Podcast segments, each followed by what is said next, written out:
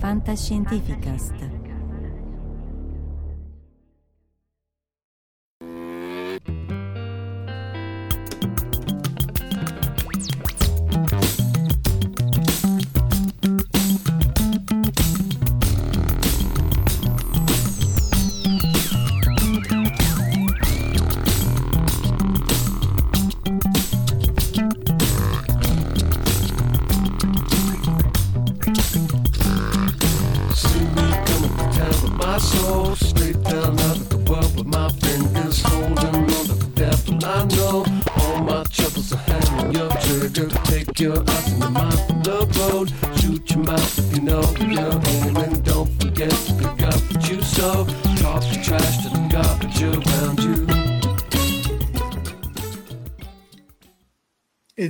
Siamo live anche questo sabato. Questo sabato mattina parliamo di, di, di simmetria nelle particelle elementari, in realtà nel mondo moderno, nella cosmologia, perché è fondamentale. Cioè la simmetria è un concetto essenziale che si è sviluppato all'inizio del, del XX secolo e che ha avuto ripercussioni incredibili, soprattutto nella fisica delle particelle elementari, ma anche nella scienza dei materiali, nella topologia e così via.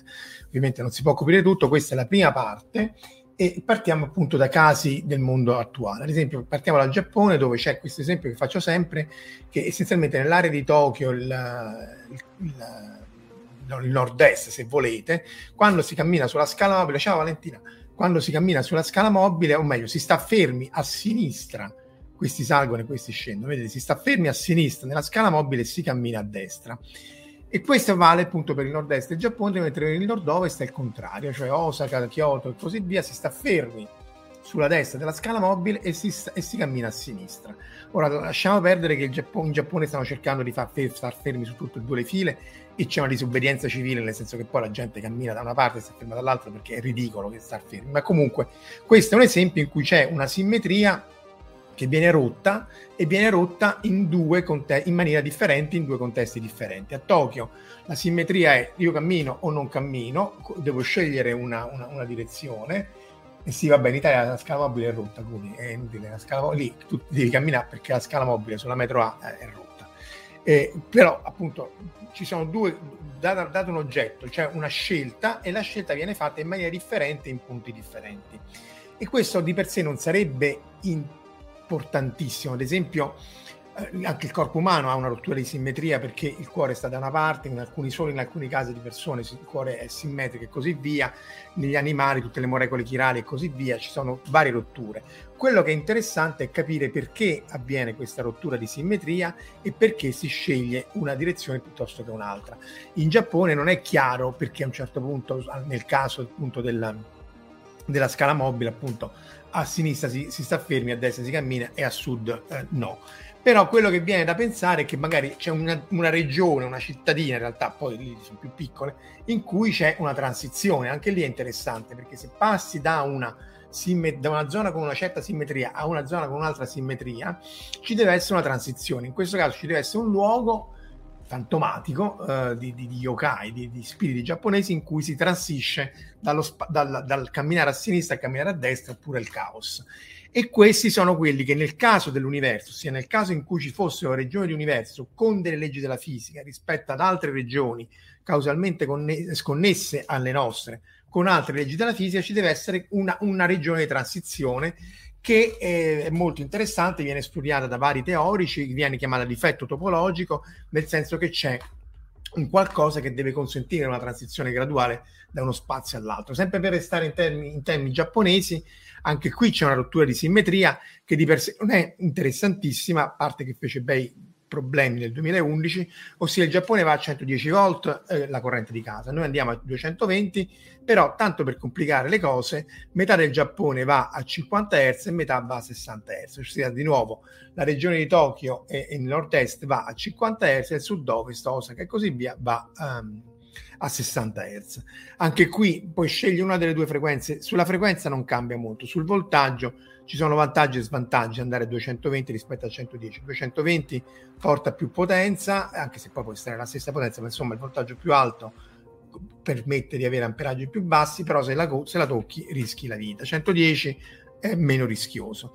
50 Hz e 60 Hz mi pare che 50 sia leggermente più pericoloso perché è più vicino alla frequenza de- degli impulsi cerebrali che dicono al cuore di battere e per parafrasare i Simpson, Homer quello ci serve per vivere, quindi se prendete la scossa non è tanto il voltaggio che scorre in voi ma quanto il fatto che i segnali elettrici del cuore vengono uh, disrupted, vengono um, rovinati dal, dal, dalla 50 Hz. Mi pare che la 60 sia leggermente meno pericolosa, però anche qui c'era una scelta, c'è una rottura di simmetria. In questo caso sulla rottura di simmetria, ciao Boris Atval, sulla rottura di simmetria impariamo una parte storica, ossia che cosa è che ha causato la rottura di simmetria, eh, considerazione economico-storica, ossia nella fine del XIX secolo ad ovest, quando si, si stava industrializzando il Giappone, appunto la restaurazione Meiji e così via, eh, ad ovest i, i, generatori di corrente alternata perché Tesla, la guerra delle correnti tra Tesla, Edison e così via, eh, venivano acquistate dagli Stati Uniti e, e invece nell'est si preferì la, la tedesca EG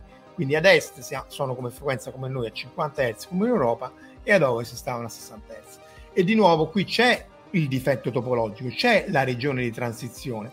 La regione di transizione sono questi, tre, tre conver- questi due converter, questa substation qui, in cui appunto la corrente da 50 Hz viene fatta passare a 60 Hz. E non è una cosa banale, perché non è che parliamo del trasformatorino di casa, parliamo di eh, potenze intorno a, centinaia di megawatt per poter far passare la rete, la corrente da una rete all'altra.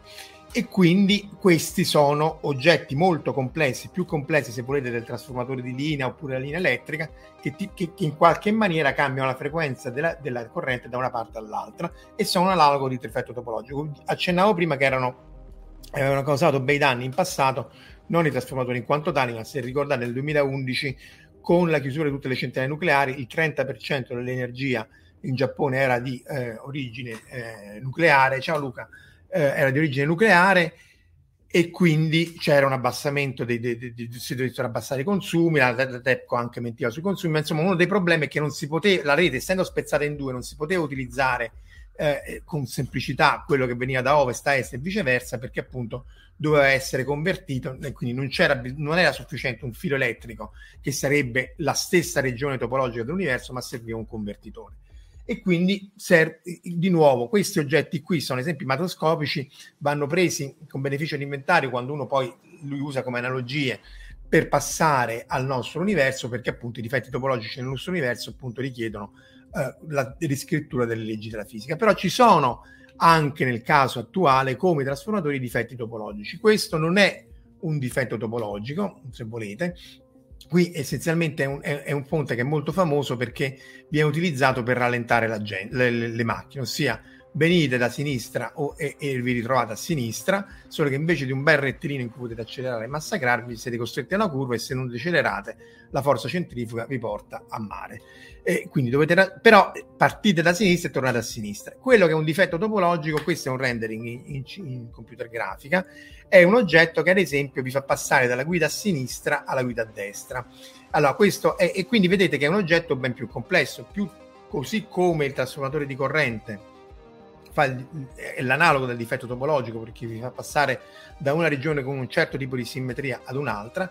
Qui questo, questo ponte ipotizzato vi fa passare da una regione a guida a sinistra a quella a guida a destra. Se qui i camion eh, viaggiano e passa, stanno sulla destra, passano sotto e si ritrovano sulla sinistra e viceversa. E questo è questo appunto in CG, ma questo è reale, cioè il, il, il ponte del Lotus Bridge tra la Cina e Macao fa esattamente questo oggetto, questa cosa qui, e, ed è l'analogo appunto di un difetto topologico, ossia di un oggetto che vi permette di transire da una regione con una certa simmetria a una regione ad, alta simmetria. Ad alta simmetria. Eh, quindi, se, eh, dunque, non ricordo mai chi è chi eh, a sinistra della, della, strada è Macao perché era inglese e a destra è in Cina, quindi la Cina sta a sinistra, voi partite da qua, percorrete il vostro, uh, la, la, vostra, la vostra corsia e vi ritrovate a sinistra. Viceversa, se venite da sinistra, percorrete la vostra corsia e vi ritrovate a destra.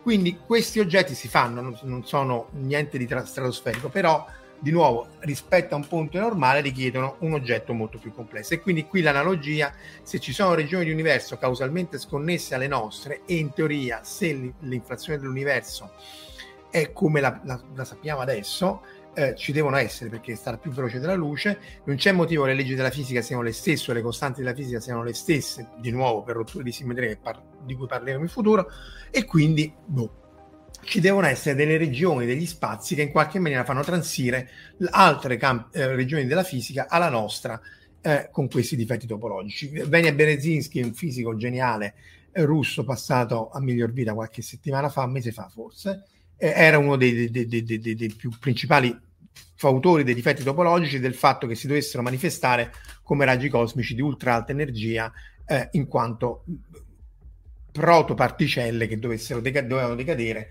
e essere misurabili a, a, terra. Ancora non si è visto niente, ma appunto lui partiva dai principi primi. E se vogliamo parlare di principi primi, appunto, dobbiamo andare a parlare delle simmetrie e leggi di conservazione, ossia prima dei, dei difetti topologici delle, della, delle simmetrie delle particelle elementari, c'è da, da, da osservare questo concetto fondamentale ossia ad ogni simmetria del nostro sistema corrisponde una legge di conservazione o meglio una quantità conservata.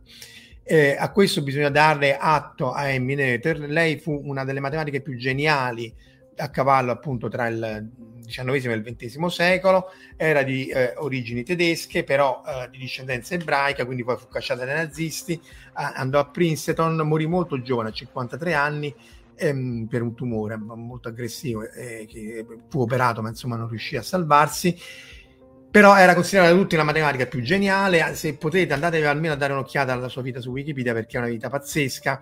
Eh, fu una delle prime donne a insegnare matematica quando non si poteva insegnare matematica. Hilbert stesso eh, disse: No, no, questa assolutamente andò contro la, la, mentalità eh, retrograda del tempo. Comunque, la mentalità del, tre, del, tempo non era retrograda, era retrograda rispetto a noi, dicendo: No, anche lei, se è una donna, deve assolutamente insegnare matematica. Appunto, aveva delle lezioni eh, brillanti, gli studenti facevano fatica a stargli appresso e così via. Ma insomma, per farla breve, lei fece due teoremi essenzialmente simili.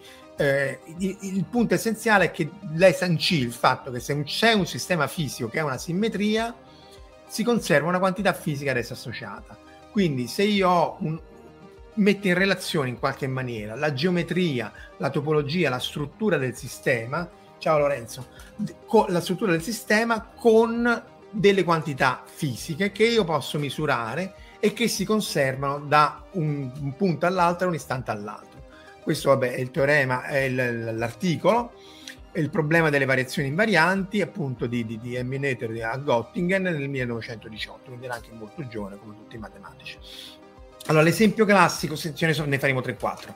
L'esempio classico è quello della conservazione della quantità di moto, dell'impulso, se volete, della velocità, ma in realtà non è la velocità, ma è la massa per la velocità, perché è l'impulso. Ora, il, il, qual è le, perché si conserva l'impulso? Perché quando fate il botto, giocate a biliardo, vi scontrate, eccetera, eccetera, si deve assolutamente conservare l'impulso. Anche l'energia si conserva, lo vedremo tra, tra un attimo, ma nel caso di un urto all'elastico, in cui vi schiacciate, l'energia non è conservata perché va in deformazioni e in calore. Ma insomma, se io eh, ho una, perché una palla lasciata muoversi conserva per sempre la sua velocità, perché il sistema è invariante per trasformazioni spaziali, ossia le leggi della fisica sono le stesse sia che le misuro qui, che le misuro a un metro, a un centimetro, a chilometri, anni luce di distanza. Quindi il mio sistema, il mio spazio-tempo, il mio universo, comunque esso sia fatto, eccetera, eccetera, per quanto siamo riusciti a misurare, e gente ha anche cercato di trovare variazioni nel passato a distanza, è lo stesso. Il sistema è invariante, quindi se io il mio telecomando lo vede perché lo prendo da qui o lo metto qua, è lo stesso. Se faccio la misura di fisica, una qualunque misura la faccio qui o a un metro di distanza, è esattamente la stessa cosa. Quindi il sistema è invariante per trasformazioni spaziali e quindi si deve conservare una quantità che in questo caso è l'impulso e appunto si dimostra che è non la velocità, non la massa, ma il prodotto della massa per velocità, perché se volete è la botta, tra virgolette, che date. Velocità piccole ma masse grandi danno una grossa botta e viceversa. E questa è la quantità che si conserva per traslazioni spaziali. Analogamente il, il sistema si conserva, la conservazione del momento della quantità di moto è legata a, alla, alla, alla, simmetria per rotazioni, ossia di nuovo se io ho il mio telecomando è, è, è, uguale sia che lo metto così, che lo metto così, che lo metto così, è come, come lo giro. È, è lo stesso da, sia da come lo guardo, se cambio io il, la mia prospettiva da cui lo guardo, ed, o è lo stesso se ruoto lui e lui rimane sempre lo stesso. Quindi, di nuovo, dato che il mio sistema è invariante, se no ci, sarebbe un disastro. Cioè, se io faccio il mio esperimento da questo lato del tavolo, è diverso se lo faccio da quest'altro lato del tavolo, che poi era l'esperimento di Michelson Morley, che poi dimostrò che non c'era etere e così via. In questo caso, quello che si dimostra è che si conserva il momento della quantità di moto, ossia la questione dei pattinatori che si ritraggono le braccia, ruotano più velocemente, ossia come ruotano le cose. Ossia, non è l'impulso, ma è l'impulso massa per velocità, qua è maiuscola, boh chissà perché, per, moltiplicata per la distanza dei, dei, dei, vari, dei, vari, oggetti. In realtà è un prodotto vettoriale, ma insomma è la somma di tutte le masse che compor- compongono il vostro corpo per la distanza a cui stanno. E anche qui, se voi fate ruotare una trottola nello spazio vuoto, poi la rotorerà per sempre. Anche Inception, vi ricordate la trottolina che ruotava e così via. Essenzialmente anche qua um, se si urtano due oggetti che stanno ruotando oppure il buco nero collassa, la supernova collassa e così via, si deve conservare la quantità di moto e quindi passate da una stella che ruota in 27 giorni a un oggetto che ruota una pulsar che ruota in millisecondi. Si conserva la quantità di moto perché il sistema è invariante per rotazioni. E questo ci pone una domanda fondamentale che di nuovo per parafrasare De Sica in compagni di scuola vi può svoltare la serata in, oppure vi cacciano. Eh, che cos'è un vettore? Allora, fa- fatemi una domanda e date una risposta. Ossia, che cos'è un vettore? Ma cos'è veramente un vettore? Cos'è un vettore nei confronti dello spazio tridimensionale o anche bidimensionale, se volete? Il vettore di solito viene detto che è un oggetto a tre componenti che ha, uh, quindi eh, innanzitutto è un oggetto che ha un punto di partenza e un punto d'arrivo ha una eh, lunghezza di solito proporzionale all'intensità eh, del suo vettore o comunque al punto d'arrivo, ha un verso e ha tre componenti. Queste tre componenti sono le tre componenti del vettore proiettate su x, y e z, quindi se questo è il mio vettore che parte da qui e va qui, se volete può anche essere visto come un oggetto che congiunge due punti, posso proiettarlo lungo tre assi scelti qualunque perché di nuovo eh, il sistema deve essere invariante per rotazioni, gli assi cartesiani e ho tre componenti, ho fatto il mio bel vettore. Il modulo del vettore è il, il teorema di Pitagora, cioè la radice quadrata di x quadro più y quadro più z quadro, questo è il mio vettore, vi tutti felici e contenti. Ma non è esattamente il significato del vettore. Il vettore, in, anche in due dimensioni, in tre dimensioni, è un oggetto la cui lunghezza è invariante per rotazioni anche per traslazioni, ma soprattutto per rotazioni. Ossia, in due dimensioni, se volete, la lancetta dell'orologio è un vettore perché la sua lunghezza è la stessa via via che questa ruota. Il mio telecomando nello spazio, se lo posso vedere come un vettore, perché la lunghezza di questo oggetto qui, se la, se la ruoto, cambiano le componenti x, y e z perché la sto proiettando lungo uno spazio. Essenzialmente, se lo guardo da così a così, quello che io vedo, le componenti sono differenti, ma la lunghezza del vettore deve essere la stessa, perché io tutto quello che sto facendo è ruotarlo o guardarlo da un'altra parte. Ora, se io un telecomando lo guardo dall'altra parte, a meno che non stiamo in un romanzo di Lovecraft con geometrie non euclidee strane alla Cthulhu, quello non può cambiare, deve restare lo stesso. Quindi il vettore è un oggetto che è invariante per rotazioni spaziali. Questo è, un oggetto, è una cosa essenziale perché si associa la struttura, la descrizione dello spazio-tempo, in questo caso il vettore, con l'invariante, appunto in questo caso la rotazione geometrica, quindi con la geometria dello spazio che poi sottende a tutte le leggi fisiche. Molte delle teorie attuali in qualche maniera tendono a cercare di dimostrare che le leggi attuali non sono altro che manifestazioni della geometria e della topologia dello spazio-tempo e la sua lunghezza e, e o il suo momento angolare, se se lo mette a ruotare, continuerà a ruotare per sempre grazie al teorema di Noether, in assenza di altre forze ovviamente. Nello spazio vuoto sì, a terra no, e avete trottola. E questo ci porta all'altra conservazione, che è la conservazione dell'energia. Ossia, se il sistema è invariante per trasformazioni temporali, ossia se io faccio la misura oggi o domani, la legge deve, la mia misura deve essere la stessa, altrimenti anche qua disastri senza fine. Le, quindi il mio sistema, la mia fisica, le mie misure, il mio articolo scritto sul, sul rivista deve essere valido anche domani. No, se la stella si, si, si, spegne, ma insomma, eh, se io faccio una misura sul laboratorio, la, la ripeto domani, il risultato deve essere lo stesso. E quindi il nostro sistema, il nostro universo è invariante per trasformazioni temporali e quindi se il sistema è invariante per trasformazione temporale si deve conservare un'altra cosa che noi chiamiamo energia. Quindi eh, il momento si conserva per, um, perché il nostro sistema è lo stesso a seconda di, di, di, a seconda di dove lo metto, non cambia se mi sposto. In questo caso l'energia, che è un oggetto la parola energia può essere utilizzata in, ma- in, varie maniere a seconda del contesto, certo non le energie quantiche, le energie eh, organiche e così via, ma l'energia è quella quantità che viene conservata nel mio sistema in virtù del teorema di Netere, in virtù del fatto che il mio sistema, se non lo tocco, ovviamente se gli do energia è differente, se non lo tocco è lo stesso oggi, domani, dopodomani e così via. Anche qui c'è gente che ha fatto studi di tipo astrofisico per vedere se per caso le leggi della fisica potevano essere differenti ai primi istanti dopo il Big Bang, alla formazione delle prime galassie, sembrerebbe di no. Sembra che il nostro, il nostro universo sia rimasto invariante dai primissimi istanti dopo il Big Bang fino ad oggi, e quindi l'energia si deve conservare e quindi appunto la massa dell'universo si deve conservare, omega uguale a 1 e così via. E, e, però appunto è essenziale che eh, anche quando si fatica a dare la definizione di energia cinetica, potenziale, l'energia del campo magnetico e così via, essenzialmente comunque è la quantità che si conserva in virtù del fatto che il mio sistema deve essere lo stesso per eh, variazioni ehm, temporali.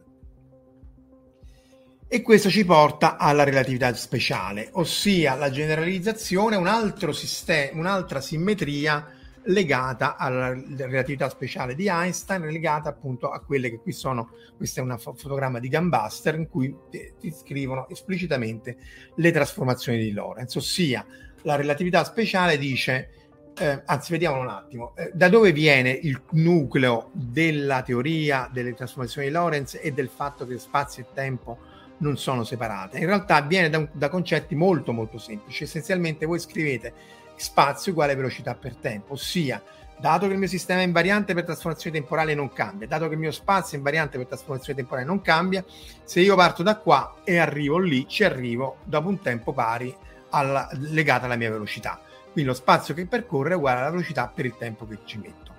Ed è tutto qua, e in questa equazione qui che avete spazio e tempo insieme, lì potete fare il modulo quadro, ossia lo spazio al quadrato uguale alla velocità al quadrato per il tempo al quadrato e nulla, ciao Fabrizio, ne, nulla vi proibisce di scrivere questa cosa qua e lo potete mettere a, a sinistra. E quindi lo spazio percorso al quadrato meno la velocità al quadrato per il tempo al quadrato uguale a zero. Quindi questo qui è il nucleo della relatività speciale, è il, il motivo per cui avete il tempo negativo, o meglio, viene detto che il tempo è una quantità immaginaria, ma non è vero, cioè non, è, non è che non è vero, ma non è quello il significato fisico, è semplicemente che voi, avendo portato il tempo a sinistra, avete un meno quando c'è un quadrato e quindi se volete scriverlo come una serie di più, dovete mettere dentro al tempo la quantità immaginaria, radice di meno 1, in maniera che poi quando fate il quadrato vi viene meno 1. Ma non c'è nulla di profondo nel dire che il tempo è una quantità immaginaria, il tempo è molto più complesso di dire magari fosse solo quella, una quantità immaginaria. Lo potete scrivere esplicitamente lo spazio percorso non è altro che le tre componenti del vettore x, y e z, quindi x quadro più y quadro più z quadro perché è il teorema di Pitagora, e quindi lo spazio che voi avete percorso nelle tre dimensioni, anche in una, magari per semplicità di solito si sceglie un asse, è, è pari alla velocità con cui l'avete percorso per il tempo al quadrato. Spesso compare c perché è la velocità della luce, se vi muovete la velocità della luce, certo non noi, ma la luce sì, lei può eh, perché non ha massa. Ed è per questo che poi queste quattro componenti possono essere messe in un oggetto che ha quattro componenti e quindi con molta fantasia viene chiamato quadrivettore, ossia ho tre componenti spaziali x, y e z e la componente temporale in cui compare questa radice di meno 1 ma è solo un artifizio matematico per dire che quando faccio il modulo quadro alla Pitagora, cioè sommo tutti i quadrati, questo qua mi dà un segno meno in realtà poi può essere scritto come metrica quindi voi vi dovete solo ricordare quando fate il modulo quadro mettere meno, meno 1 il meno, ma insomma il punto essenziale è che quando sentite il tempo una quantità immaginaria, queste cose qui non colgono, innanzitutto non colgono la semplicità del fatto che state scrivendo adesso qua la V per T e quindi parliamo di roba delle elementari, neanche le medie. E se, se, lo portate a sinistra avete il meno e quindi avete il vostro quadrivettore. Vi dovete solo ricordare di metterci meno perché sta a sinistra. Va bene, questo è il quadrivettore, questa è la relatività speciale, si fanno tutti i conti, appunto, le trasformazioni di Lorentz, possiamo zoomare, sono queste scritte qui, eh, vabbè, sono sfocate, ma insomma è inutile andare nei dettagli. Ma il punto essenziale delle trasformazioni di Lorentz è legato di nuovo allo spazio-tempo, quindi se lo spazio e il tempo sono legati da loro da quella equazione lì e sono indiscindibili, peggio che mai se ci metto poi i campi gravitazionali come in relatività generale, ci deve essere un modo per descrivere il mio, il mio oggetto ruotato o no. E questo ci porta alla domanda di che cos'è un quadrivettore.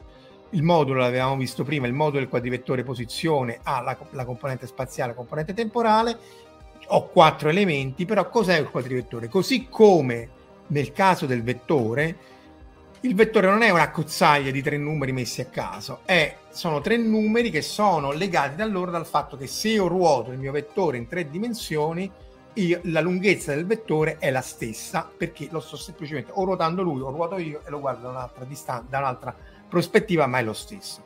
Il quadrivettore è la stessa cosa, il quadrivettore è un oggetto che è invariante per trasformazione di Lorentz, ossia è un oggetto che se, se io cambio la velocità o mia o la sua velocità, lui deve, deve, avere il modulo che è lo stesso. Il modulo del quadrivettore posizione deve essere lo stesso.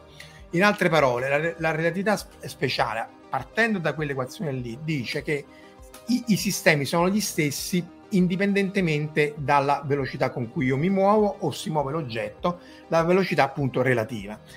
Ovviamente l'energia relativa cambia, cambia quello che volete, ma essenzialmente il nucleo deve essere lo stesso proprio in virtù del teorema di Noether o meglio, dato che se io mi sto muovendo o no, l'oggetto che osservo o, o, se l'oggetto che si sta muovendo o no con velocità costante, quindi non ci sono fo- forze in gioco, la fisica deve essere la stessa, non può essere che se io mi sto fermo e guardo la lampada, la lampada è diversa dal fatto se io mi muovo rispetto alla lampada. È il solito esempio dei treni che non sai se ti muovi rispetto alla ferrovia.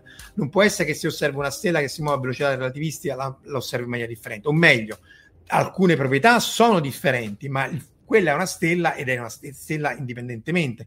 Quello che osservo, osservo l'effetto Doppler, questo qui colorato qua, uh, il, fatto che le stelle per prospettiva si schiacciano da una parte, ma il, il, modulo del quadrivettore deve essere invariante per trasformazione di Lorentz, ossia deve essere lo stesso indipendentemente dalle velocità relative con cui lo osservo.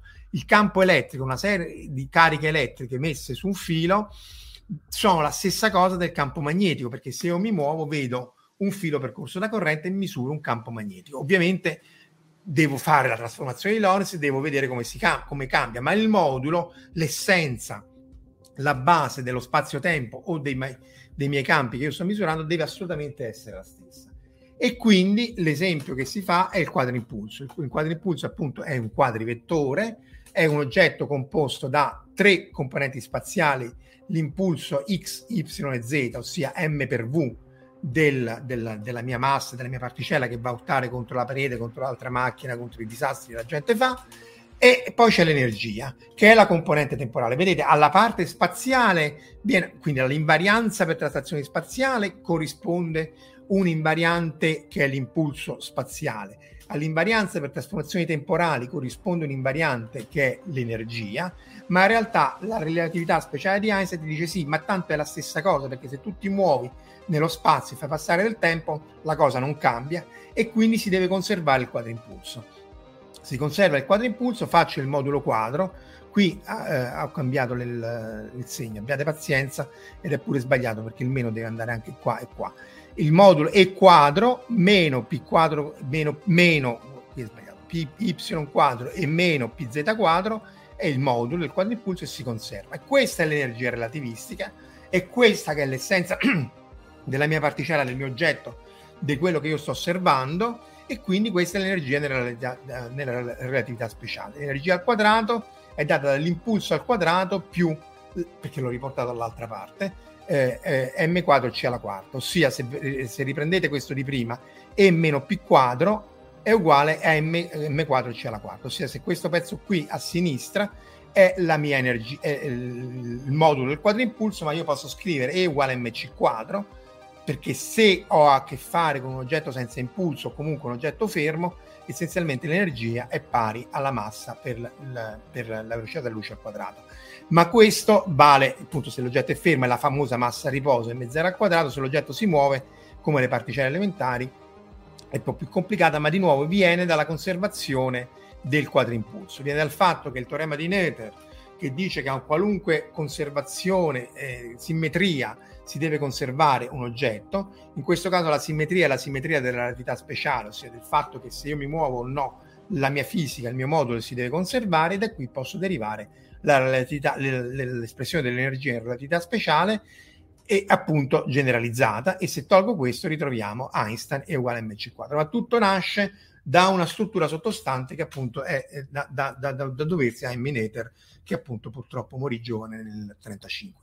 Questa è la prima parte sulle simmetrie, se tutto va secondo i piani domani alle 9 e un quarto faremo la seconda parte e ci sposteremo verso il campo delle particelle elementari. Grazie mille, sempre 9 e un quarto, like, share e subscribe, abbiate pazienza e buon fine settimana e a domani. Ciao!